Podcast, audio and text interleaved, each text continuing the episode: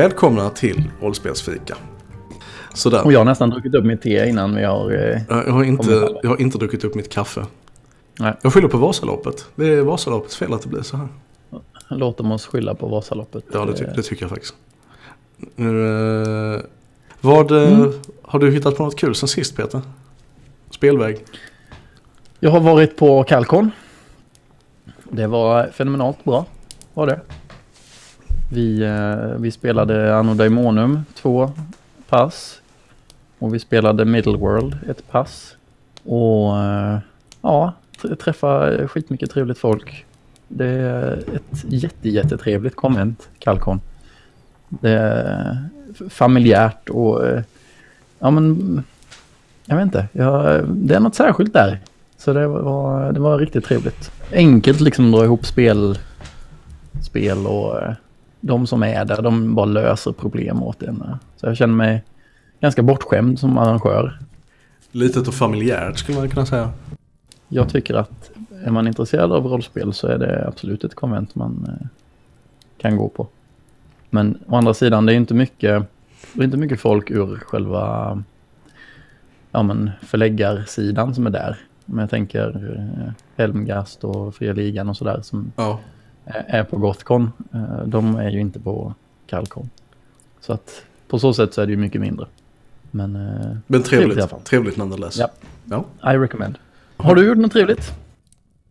Nej, jag, har ju som sagt, som, som jag berättade innan, var, varit sjuk större delen, eller inte större mm. delen, mer än större delen av helgen. Jag, jag har legat på min säng och lyssnat på poddar och Annars ja. så vad har jag gjort? Jag har streamat Half-Life Episod 1. Det är väl typ ungefär det jag har orkat göra. Liksom sitta framför datorn.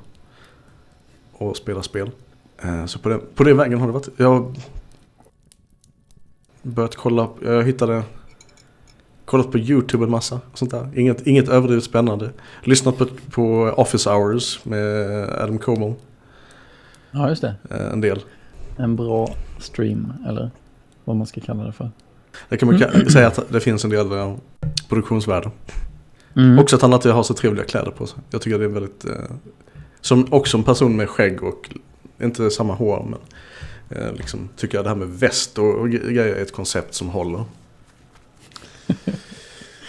ja. Det är liksom alltid, alltid snyggt. Vad ska vi snacka om idag då? För första gången så har vi alltså varit ute i god tid och förklarat vad det är vi ska snacka om. Precis. Vi ska prata om antagonisten i rollspel. Vill du, vill du börja säga något om, om detta? Det kan jag väl göra. Jag tänker att det är ju ett storykoncept som finns i nästan alla berättelser. Det är väl ganska vedertaget att det bör finnas någon form av antagonist eller någon eh, form av antagonistisk kraft i alla berättelser. Eh, det ska finnas någon form av konflikt. Någonting som skapar lite spänning och eh, motsättningar i fiktionen. Och eh, det är ju eh, ofta så att eh, om vi säger i traditionella rollspel så eh, har man ju ofta någon form av skurk eller sådär som man, eh, som man kämpar mot. Och det är ofta de som blir minnesvärda också på något vis, om det nu görs rätt. För jag tänker att mycket av motståndet som man möter i, i traditionella rollspel är ju alltså dussinfiender som inte har någon egentlig betydelse för berättelsen. Så oftast de som ger ett starkt intryck är ju de som, som man får en personlig koppling till och som betyder någonting för ens rollperson. Just den här kopplingen är ju viktig tror jag för att man ska känna för den här konflikten och den här ja, antagonisten som, alltså att man ska känna för att bekämpa den på något vis. Jag menar det finns ju situationer där man kan acceptera en, en väldigt eh, ogenomtänkt skurk liksom. Vi, vi är alla med i Star Wars. Men Star Wars är ju ett exempel där det finns, där det är, det är liksom verkligen så här en arketyp av, skurken är inte särskilt välutvecklad egentligen. det är det onda imperiet, i alla fall är de, om man börjar liksom i episod, episod eh, fyra. Mm. Så är det ju den onda skurken, det är det onda imperiet. Det är en, det är en diffus och eh, överväldigande kraft som bara vill härska. Och gör det helt godtyckligt. Det finns inga som helst, tycks inte finnas några större underliggande skäl förutom möjligtvis kejsarens. Liksom, yes, join us, dark side, dark side, something or another. Eh, och det är liksom inte så himla substantiellt egentligen. Det tycker jag är intressant att många av de här antagonisterna som man ser i traditionella äventyr är ganska platta och endimensionella. Och också i många, i många andra, alltså egentligen inte bara rollspel utan eh, andra berättelser också. Och ju mindre relaterbar en antagonist är, om det känns som någon som bara har onda motiv, så är det svårt att relatera till den och känna att det är en riktig, en riktig karaktär. Jag tänker att det är lite samma problematik som med det vi pratade om med Nils. Eh, det, blir liksom den här stereotypa orken som bara är en ond varelse och som, som det inte finns något mänskligt med alls. Och det, för att det ska ja, men vara okej att ha ihjäl den utan att man ska behöva känna någon moralisk, ja, men, några moraliska eh, hämningar. Ehm, jag tror det kan vi pratar alltså om, om det är Nils Hinse som vi pratade med i ett avsnitt som vi spelade in på förra Gothcon. Mm, Det, det. kan vara tillräckligt många avsnitt tillbaka till tiden nu för att det är värt att påpeka att eh, det är, vad det är för någonting. Jag tänkte på det också lite liksom så här. Tänkte kultisten i Lovecraft-sammanhang. De är totalt nonsensical, alltså för, för det mesta. Det vill säga, de, är, de tillber en mörk ond kraft. Och motivet till det är nästan aldrig helt klart. Det finns ju väldigt lite eh, egenintresse för de flesta humanoider liksom att tillbe Cthulhu. Om de inte möjligtvis tror att världen kommer att för, förgöras. Jag kan lika gärna joina eh, vår förgörare liksom, eller försöka ha honom till lags så mycket som bara möjligt. I förhoppningen att min död i alla fall kommer att bli snabb. Jag, jag tycker fortfarande det känns lite, lite shaky. När det gäller, gäller motiveringarna till varför kultister är kultister. Hur hamnar de Mm. där? Varför, hur, hur gick det här till liksom? Ja, men för, för det är någonting som jag har jobbat ganska mycket med när jag har skrivit äventyr och när jag har eh, ja, men också bara friformat grejer. Att försöka göra allting så grånyanserat som möjligt. Det är ingen kraft som är ensidigt god och ingen kraft som är ensidigt ond. Man ska alltid kunna förstå antagonisten utifrån dens förutsättningar och motiv. Eh, eller dens bakgrund, vad den har varit med om och så vidare. För det, det är viktigt för mig tycker jag för att skapa en intressant ant- antagonist. Jag är med dig. Ingen, ingen människa egentligen agerar ju, jag vet inte i moralfilosofi, men liksom de flesta män, människor i, i utövandet av sin agens liksom får, tänker inte på sig själva som att nu, nu är jag en skurk. Nej, Nu är jag ond. Man, man rationaliserar ju typ alltid sitt beteende till att jag behöver. Det är jag som är hjälten egentligen. Jag gör det som är nödvändigt. Smärtsamt men, jobb, eller smärtsamt men, men i slutändan bra. Och sen så hur man motiverar sina moraliska ställningstaganden eller vad det nu händer. Det finns ju alltid ett skäl till att man, man, kanske, man kanske är knasigt mycket utilitarist eller konsekventialist. Förlåt. Och roll eyes. Det som enda som betyder något är konsekvenserna av mina handlingar. Det spelar ingen roll vad jag gör på vägen dit. Det, det finns ju en, en, en idé som ligger till grunden för som sen spårar till handling mm. Det är inte bara så att jag vaknar en morgon och så yes, nu ska jag bära en svart cap och, och typ mörda valpar. Utan eh, det, det finns ju ett skäl. Just det. det fick mig att tänka på någon, någon, någon meme eh, jag såg. Där det är från, eh, ja vad kan det vara för någon film? Men det är nå- några uniformsklädda eh, nazisttyper som pratar med varandra. Och så bara säger den ene. Heinrich, har du, har du sett våra navkapslar? Ja, ja vadå? De har dödskallar på sig. Betyder det att vi är de onda? Ja, jag tänker det, det är ju lite så liksom. Eh, att många, många berättelser förförenklar det så himla tydligt för att det ska vara uppenbart för oss som tittare vad det är som, vilket lag man ska heja på när det i verkligheten aldrig finns något sånt lag, alltså någon uppenbar eh, sanning. Liksom. Om vi tänker så här då. Om vi nu, nu har vi pratat om mer antagonister som faktiska personer. Finns det, en, finns det en, en annan typ av antagonism? För en grej är ju att det kan finnas antagonism mellan spelarkaraktärer. Det kan man ju absolut ha. Men finns det ytterligare någon mer, alltså som, finns det antagonism som inte är andra karaktärer? Det beror på hur man ser på det. Abstrakta termer så kan man väl tänka sig att, eh, alltså som spelledare, exempelvis att du, du sätter eh, antagonismen som råder är mellan karaktären och, och sin omgivning till exempel. Ja men hur då? Vad då för omgivning? Skulle det kunna vara liksom en, en eh, för, eh, förbannad plats? Eller ett levande slott som äter upp alla som går in där? Ja, Eller är det så du tänker? Ja, lite så. Det kan vara så, men det kan också vara i och med att du gör ett aktivt val som spelledare vilken plats man eller ni gör ett val vilken miljö man ska befinna sig i. Man kan ju eh, karaktärisera även en plats på ett sätt som gör att det nästan finns ett antagonistiskt förhållande till eh, protagonisten. Det märker man ju i spel till exempel, alltså i tv-spel tänker jag på främst.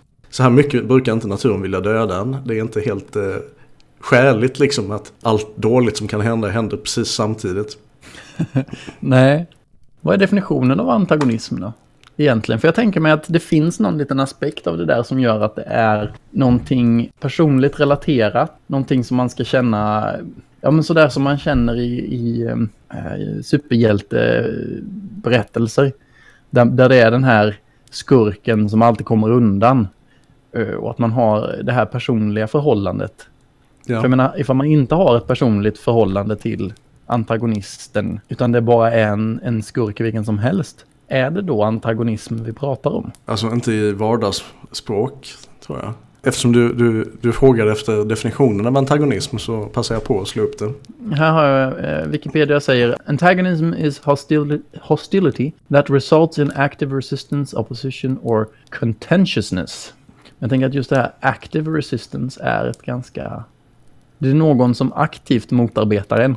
Alltså det, det duger inte med passivt, eh, att saker är jobbigt för att det är svårt. Nej, precis. Mm. Det är ju i och för sig intressant i det här sammanhanget eftersom det finns inga det finns ingen passiv eh, aggressivitet i ett rollspel.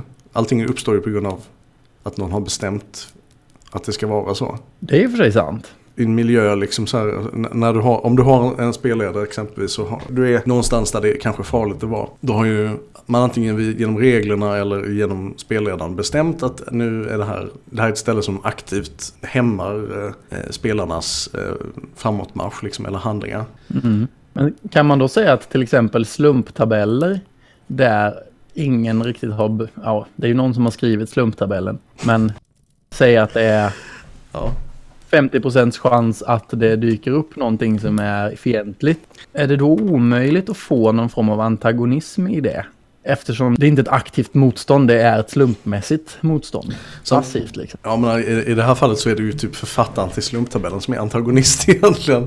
Han har ju skrivit en, eh, skrivit en slumptabell där det är 50% chans att eh, något dåligt händer dig. Då har man ju ändå viktat eh, en del för att det ska hända något dåligt. Ja. Det finns en avsikt i det. Jag vill, det är lite som, men givet, givet narrativet, om vi bara håller oss till det, för annars blir det jäkligt meta liksom. Ja, nej men det, jag, jag, tror att det är lite långsökt att, att prata om antagonism.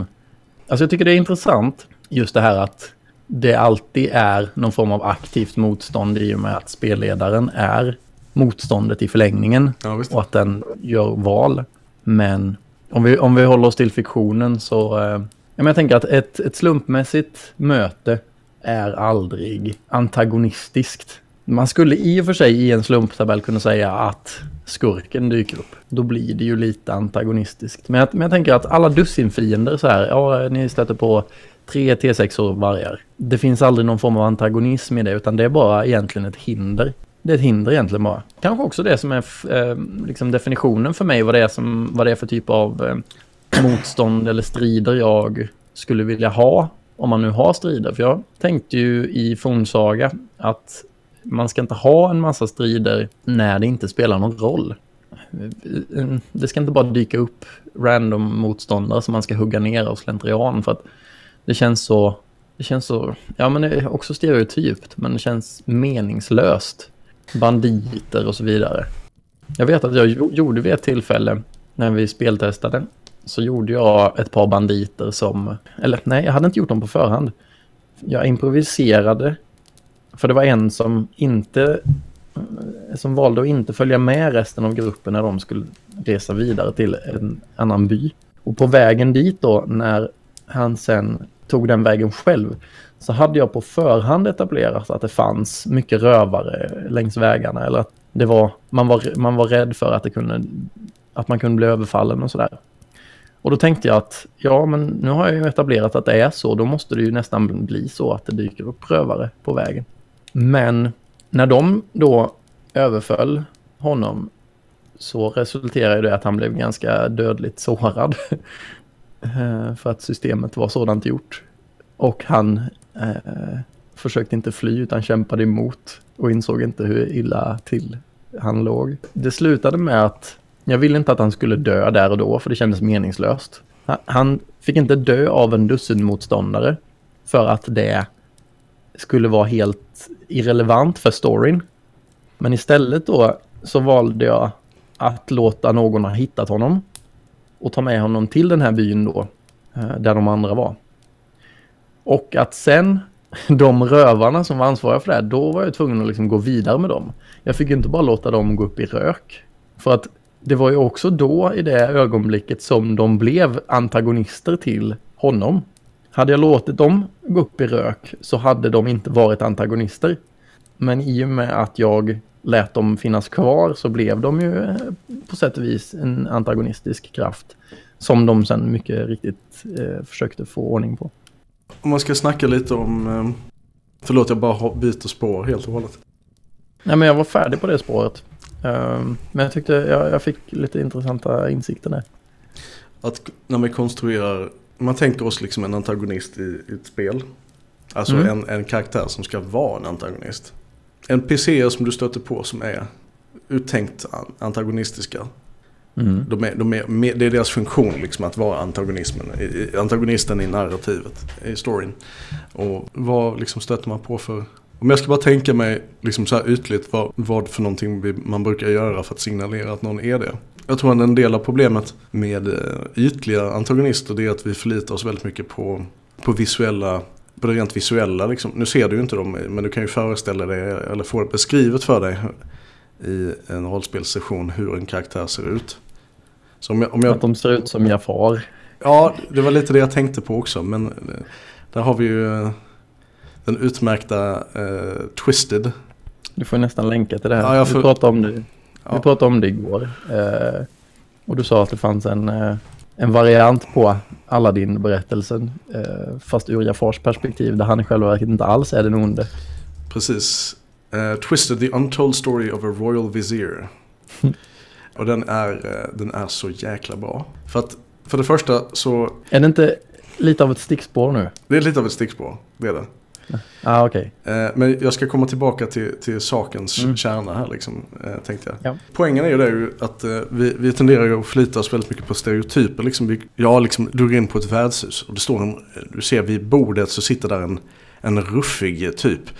Han har hemska hemska glasögon, eller inte glasögon, men han har eh, slitna kläder och han petar tänderna med en dolk. Han har någon eh, mörk mantel över sig med ett kåpa över huvudet som man eh, inte riktigt ser hela ansiktet. Han sitter inne bland skuggorna. Skuggorna och tittar på allting. Ja, och sen så vips ja. så är det, Ara, det är Aragorn. Ja. Eh, så du kan inte alltid förlita dig på, särskilt mycket på de här grejerna heller. Är inte den grejen med Aragorn att han ska verka som den här mystiska typen som är farlig men sen är han inte det? Det där är ju, en lek med förväntningar. Nu är ju tolken ganska tidigt ute på det här men jag antar att de här sätten att beskriva en skurk är inte särskilt eh, eh nya. Men i ett rollspel så tenderar, om, om spelledaren vill eller om man vill att de andra spelarna runt bordet ska uppfatta en karaktär som en, en antagonist kan man ju falla tillbaka till att helt enkelt beskriva dem som en antagonist. Det vill säga att de ser, de ser inte ut som alla andra. Nej, just det. Men nu är vi lite inne på Lovecrafts sätt att eh, be beskriva folk på, eh, som annorlunda, som ja, gud, ja. obehagliga mm. och sådär. Snabb instick att jag lyssnade på The Horror at Red Hook. Och där är det väl, ja, där, där är det mycket om att det är mystiska människor som kommer från någon annanstans som har konstiga, konstiga traditioner och sånt för sig. Usch, hemskt. Ja, men Lovecrafts sätt att beskriva allting som inte är den kosmiska skräcken. Och även den skulle man kunna ibland tolka som, som liksom eh, rädslan för den andra. Mm. Eh, den är ju bara titta, åh de är, de är inte som vi, kolla vad konstigt. Eh, är du inte rädd? Alla liksom, moderna läsare bara, mm. De läser förbjudna böcker. Ja, konstiga texter som inte är skrivet på språk jag känner igen. Gud vad läskigt och mm. obehagligt. Men det är alltid sådär också att det är höljt lite i ett skynke så här. Man ser de här konstiga sakerna som nu är på ytan och sen så kommer Lovecraft där och drar undan skynket. Och där under så döljer det sig ju ritualer och massmord. Eh, demoniska ritualer och allt vad det är. Det är väldigt ofta fallet att han, han säger inte att det faktiskt ägde rum utan man, man kan anta att de pysslade med detta. Ja. Vad jag ville komma till var i alla fall att beskriva en skurk så är vi oftast väldigt lata. Mm. Om du inte har typ en, en väldigt utbroderad skurkkaraktär eller en antagonist. Jag tänker min, min favorit genom tiderna är och förblir Chagel i Svavelvinter. Han är, jag tror i och för sig i, i, i originalkampanjen, han är väldigt Drakar Demonigt beskriven liksom. Alltså det är typ, han, har, han är en ond trollkarl liksom i botten. Han mm. har ambitioner, det är, lite, det är inte jätte... Hans karaktär är beskriven liksom, men inte... Hans person liksom är inte särskilt väl etablerad. Det får vi ju se först i böckerna. Erik Ånström beskriver honom väldigt, väldigt tydligt och ger honom en backstory från hans barndom, hur han växt upp. Eh, och saker som bara som gör honom till en jättebra antagonist egentligen. Eh, med en inre konflikt liksom och som jag tycker är otroligt spännande. Mm. För det är inte så här, en bra antagonist bör ju, bör ju ha en inre stridighet. Det bör inte bara vara liksom eh, kill the puppies. Utan... Eh, Men då undrar jag, är det så att huvud, jag vet inte vem som är eh, huvudkaraktär i de böckerna. Men att, för det, det som jag funderar på är ju då det vi pratade om tidigare, att det ska finnas en, en personlig anknytning till eh, till antagonisten. Alltså mellan protagonist och antagonist. I mina öron låter det nästan som att eh, Shagul kanske är protagonist till och med. Det, det, finns ju, alltså man följer ganska många olika trådar men det finns två karaktärer som är särskilt betydelsefulla. Ah, och det är okay. Pransta Kalv, Kalv, jag kan inte uttala hans efternamn, som är väldigt central. Och det finns eh, Silva, Silva Miranda tror jag hon heter. Som också är en väldigt, deras, deras personliga plotlines är typ viktiga. Men Prans har inte mycket association till Shagul. Förutom långt, långt senare. Precis, men är inte det också Sagan om ringen-upplägget? Att protagonisten Frodo har ingen relation till Sauron förrän precis i slutet liksom. Frodo vet ju å andra sidan att eh, Sauron finns. Jo, men han har ingen personlig koppling till Sauron. Mm. I, i, I det här fallet så vet ju Prans Dakalve inte om att eh, Shagul finns förrän ganska sent. Silva Nej. Miranda däremot, hon är ju magiker och därmed liksom den, den i handlingen som har bäst insyn i vad det är faktiskt som händer. Och hon, hon ju, har ju en personlig koppling till Sagan. Okay. Från väldigt tidigt. Ja, för jag tänker på så sätt är ju Sagan om ringen ganska underligt när, när antagonisten på något sätt inte, inte är en karaktär det är precis som att Sauron är ju inte en karaktär. Det är ingen som interagerar med Sauron genom filmerna egentligen. Är ju, han är ju mer en antagonistisk kraft. Det är sant. Vi får liksom vi får interagera med hans företrädare, ståthållare liksom.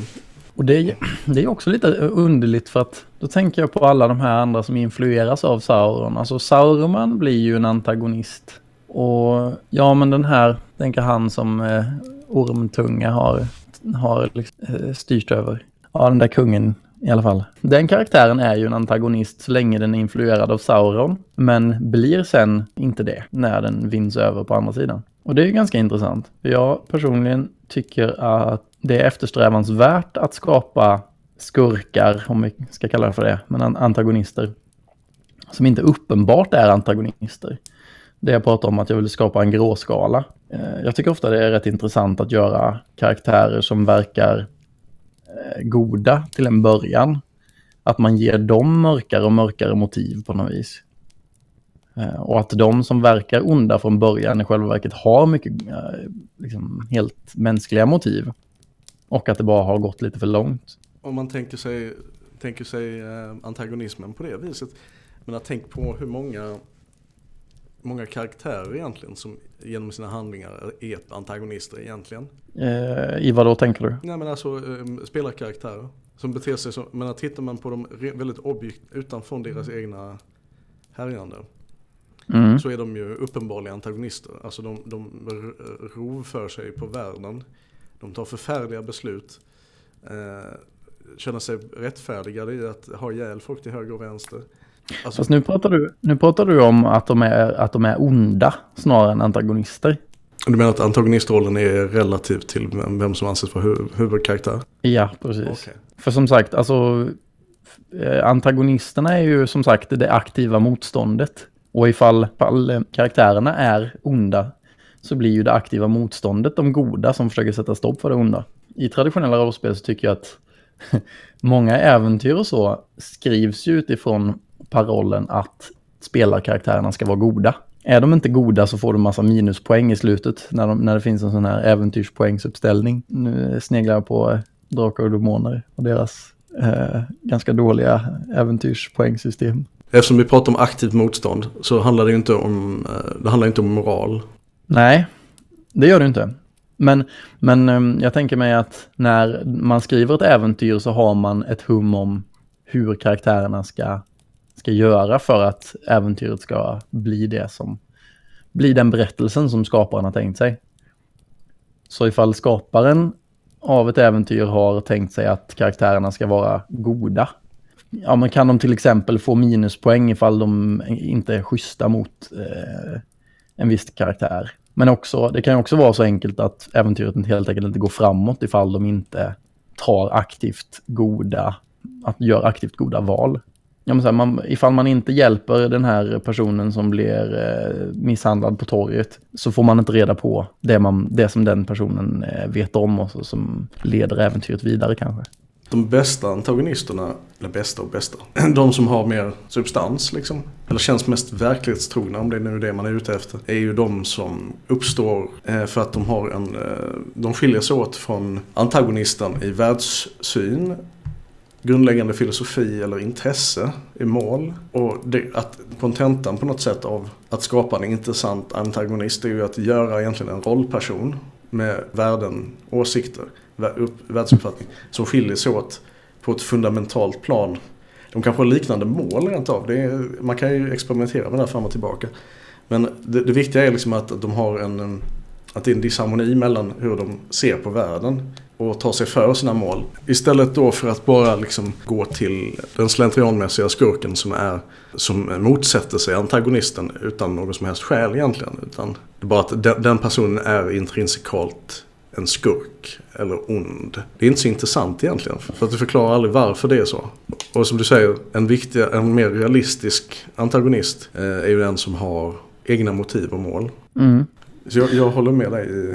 Ja, jag tänker sen att just det att skapa en, att skapa en rollperson med andra, andra värderingar det är ju ganska intressant för att det är ju många gånger det som spelarna själva gör i sitt eh, förbund eller vad man ska kalla det. Det är ofta eh, som de har olika värderingar inom gruppen. Jag tänker att många gånger så skapar spelarna själva ett litet eh, narrativ sinsemellan där de spelar på de antagonistiska krafterna inom gruppen. Skulle du hålla med om det? Ja. Väldigt många gånger när jag har spelat har det blivit så.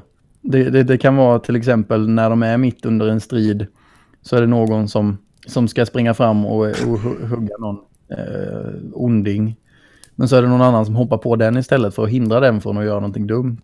Och jag, jag funderar på om det inte kan vara lite så här att när den här antagonisten som man delar inom gruppen, ifall den är för ointressant eller det är för mycket dussinfiender där man saknar antagonism, att man då skapar antagonism inom gruppen ändå för att man vill ha det i sin berättelse. Det kommer liksom av sig själv. Vad tror du om det?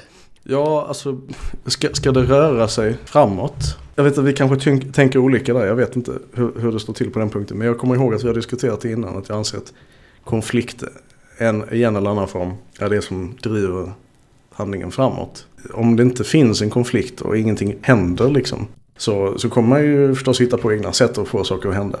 Om det inte finns något, något stort hot liksom att bemöta eller några stora förändringar att bemöta. Finns det alltid antagonistiska krafter inom en konflikt? Nej, det tycker jag inte. Du kan ju ha konflikt i dig själv.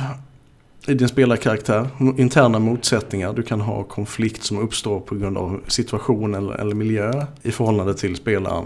Eh, så att konflikt, konflikten kan uppstå på många olika sätt.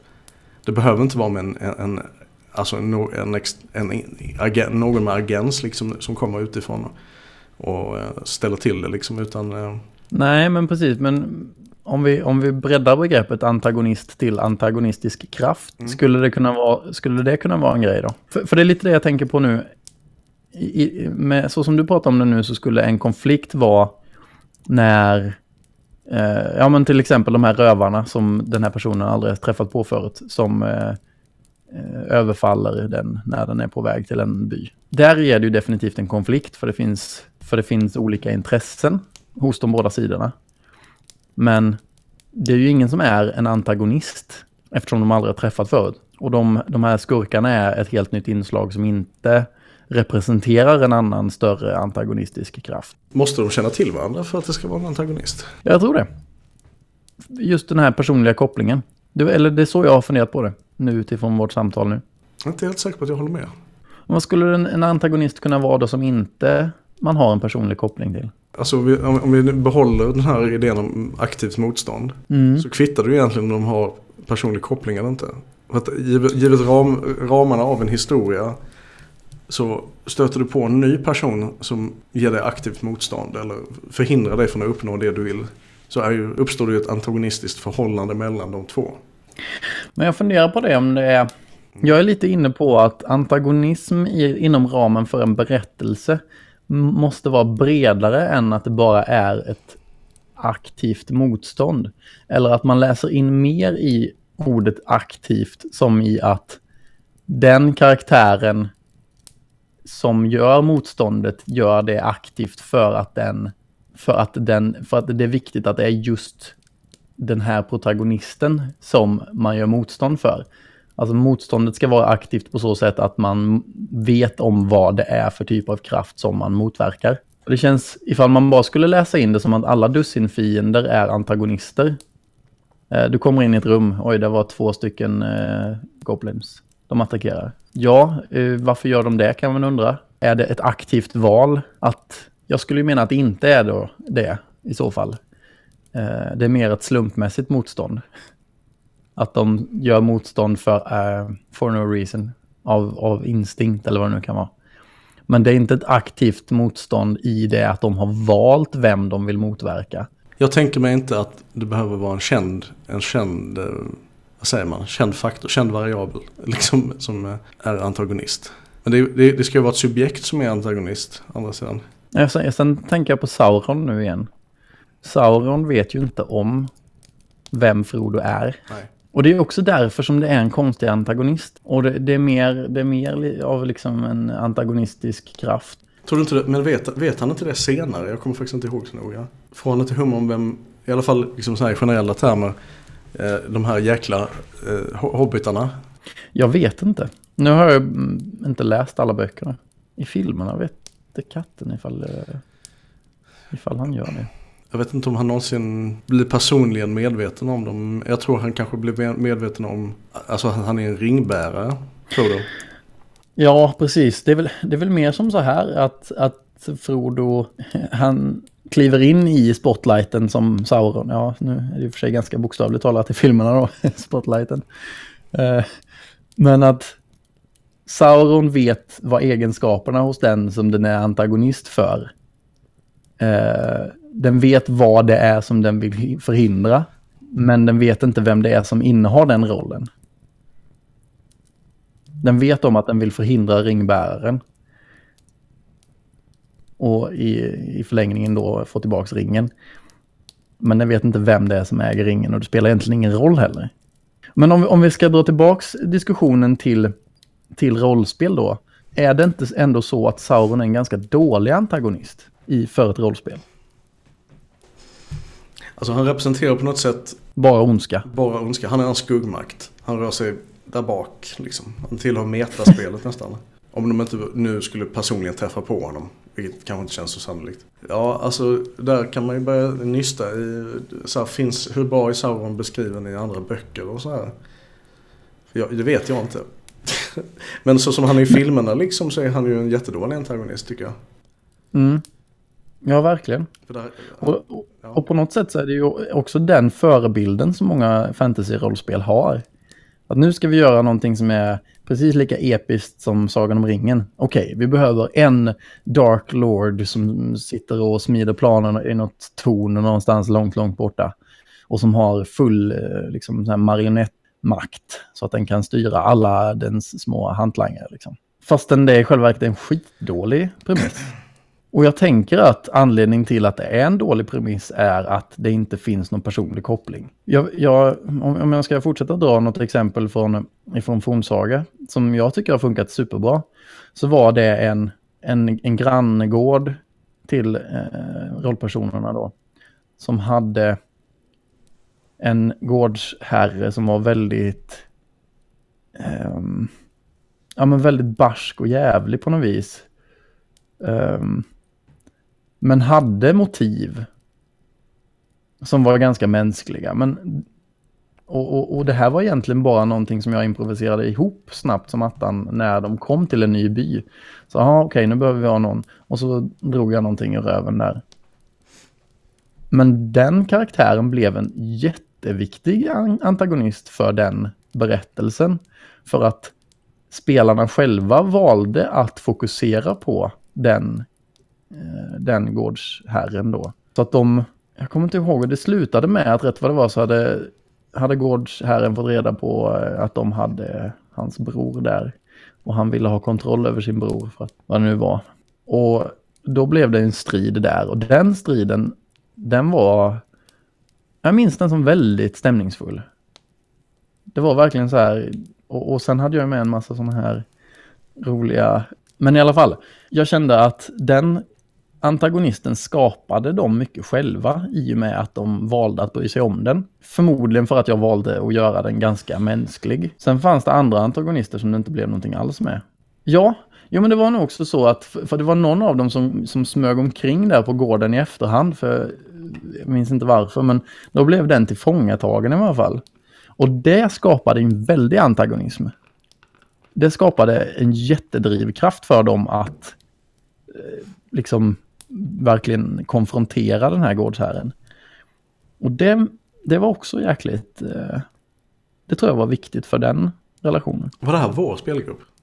Nej, det var den andra. Okej. Okay. Eller som du säger så är det ju delvis antagonisten som väljer sin protagonist. Och vice versa. Om man tittar på Sagan om ringen igen om vi ska avrunda med att titta på den liksom så är det ju du har Sauron som den stora makten i bakgrunden men antagonisterna förändras ju i princip från, från bok till bok. Liksom. Att, Nej men det är ju ringvålnaderna först. Ja. Ska vi göra det ännu tydligare så blir det ju Harry, Harry Potter-böckerna bra. För de, och vi säger så här, Voldemort, alltså i den större delen av serien, i alla fall i de tre första böckerna eller vad det nu är. Han dyker ju upp via proxy, i och för sig i den första boken. Men han är också ja. en abstrakt, väldigt omtalad skurk som inte personligt närvarande alltid, men han, han är närvarande genom rykte, genom, genom sina hantlangare. Ja, men han är, han är ju närvarande på så sätt att Harry Potter har förlorat sina föräldrar till på grund av honom. Så där, där har man ju direkt skapat en personlig konflikt. Harry Potter har ju väldigt personliga skäl för att gå efter Voldemort. Och det, ja men precis, och det sätter på något sätt fingret på skillnaden mellan en bra antagonist i, i rollspel Alltså om man jämför Sauron och Voldemort då så är ju Voldemort en miljarder gånger bättre antagonist. Även fast den bara dyker upp i proxy och skickar liksom de här eh, minibossarna på, på honom så blir det ju... Summerat så får man väl helt enkelt se till att eh, ska du ha en, en, en Sauron-liknande skuggmakt eller Big Bad så skicka, skicka någon som dödar hans, huvudkaraktärens familj. Du måste göra dem så personligt engagerade i den karaktären. Och det, det är väl vettigt i och för sig. Eller låt honom vara protagonistens pappa. Det funkar också i Star Wars. Ja. Låt, låt karaktären tro att den har dödat ens föräldrar. Uh, Och sen visade det sig att det är dens pappa. ja, men eh, ändå eh, intressant eh, diskussion eh, tycker jag. För det, det är inte helt eh, uppenbart hur, eh, hur, man, hur man ska göra det på ett bra sätt. Och det känns inte som att vi har uttömt ämnet direkt. Men vad jag tar med mig i alla fall så är det att en personlig koppling mellan protagonisterna och antagonisten är att föredra framför någon form av eh, general evil som bara vill ha världens undergång. Och sen också att ge, att ge karaktären ganska mänskliga, mänskliga eh, drivkrafter. Ja, där är det ju basically en tumregel. Din, din antagonist ska inte vara Don't you see how evil he is?